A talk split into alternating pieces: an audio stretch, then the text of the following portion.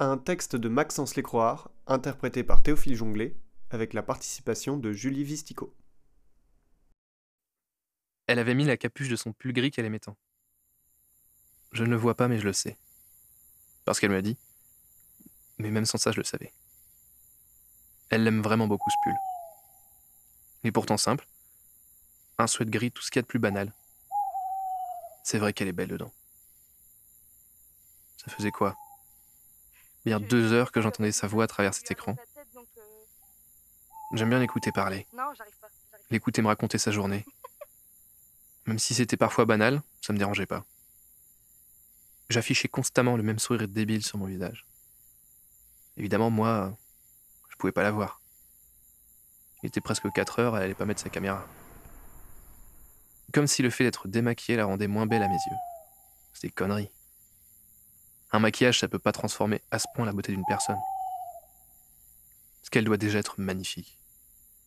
Mais bon, on n'était pas ensemble. Alors c'était important. On n'était pas célibataires non plus. En fait, on était dans une sorte d'entre-deux. Cette phase étrange dans une relation, celle où on ne veut pas montrer nos sentiments, mais qui sont bien trop évidents pour qu'on les cache. Elle venait de m'avouer qu'elle mangeait des petites pétales pour nourrir les poissons. C'était même pas bizarre, c'était juste drôle. Ce soir, j'ai dû arrêter la play pour lui parler. Ça m'avait ennuyé, au moins deux minutes, avant que son joli sourire ne me fasse oublier pourquoi je t'ennuyais. J'aime bien son sourire. J'ai envie de lui dire que je l'aime. J'ai envie de lui dire je t'aime. En tant qu'homme viril, c'est dur pour moi de réduire mes sentiments à un simple texte. J'ai presque honte. C'est compliqué l'amour. Qu'est-ce qui ne l'est pas Entre un milliard d'euros ou l'amour, je prendrais comme beaucoup l'argent. Mais à quel prix? Après, rien ne m'empêche de prendre l'argent puis de trouver l'amour. C'est vrai quoi. C'est imprévisible cette chose. On peut le trouver partout. Au café, dans un parc ou attaché dans une cave, qui sait? Mais ici, ce soir, le milliard serait vite dépensé. Dans tout. Dans rien. Dans n'importe quoi pour plaire à l'amour. En tout, on s'était vu que 16 fois en quelques mois. Dit comme ça, c'est déjà pas mal. On avait tellement de projets. À chaque appel, un nouveau. Sûrement plus extravagant que le dernier, ou plus fou. Ils sont réalistes en plus, ces projets. Faudrait juste le temps. Ah Et le milliard. Mais bon, on y croit, nous. On rêve, nous. Enfin, vu l'heure qu'il est, on va pas pouvoir rêver longtemps. Fait chier, j'ai cours dans trois heures, moi. Un cours sur les déterminants de la condition physique. D'ailleurs, si passionnant. Vivement le milliard. Merde, j'ai pas écouté ce qu'elle m'a dit sur le coup. Je sais. Je vais juste hocher la tête. Elle a l'air d'attendre une réponse. Zut. J'ai deux solutions. Avouer que je l'ai pas écouté, ou tenter une réponse aléatoire assez drôle pour que ça passe inaperçu. Dans ma vie, j'ai toujours utilisé la deuxième solution. J'ai toujours triché avec l'amour. Pas été moi-même. Ça peut paraître bête, j'ai juste pas écouté une phrase.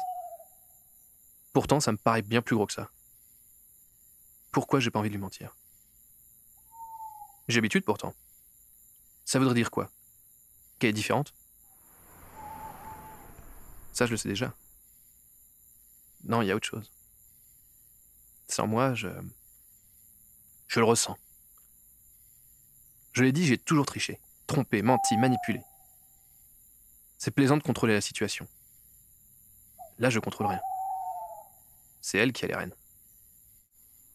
C'est peut-être une femme comme ça qu'il me faut.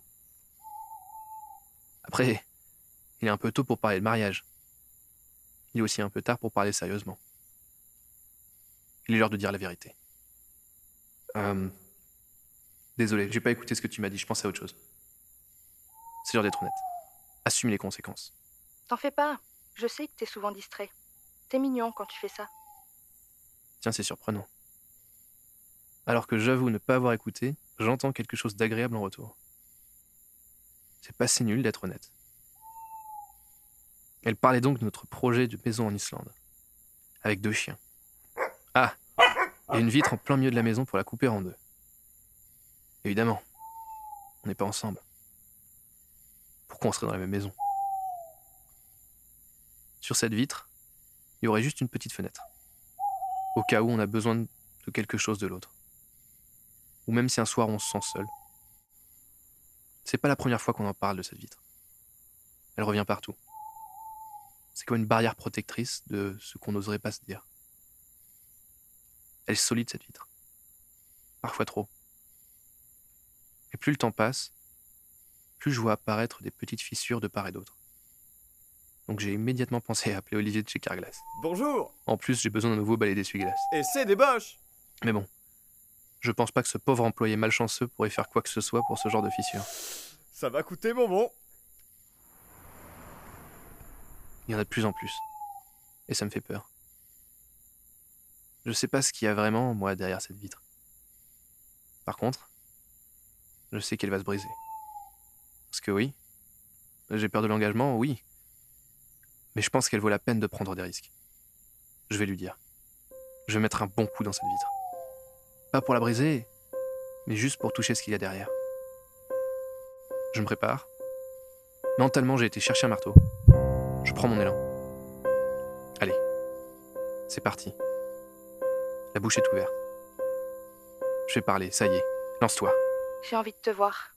Merde, elle m'a devancé. Et sur ces mots, je raccroche. Je souris encore. La vitre est toujours là. On est toujours chacun dans notre bout de maison. Mais ce soir, elle a mis un grand coup dans la vitre. J'ai juste pris mes clés et mis mes chaussures.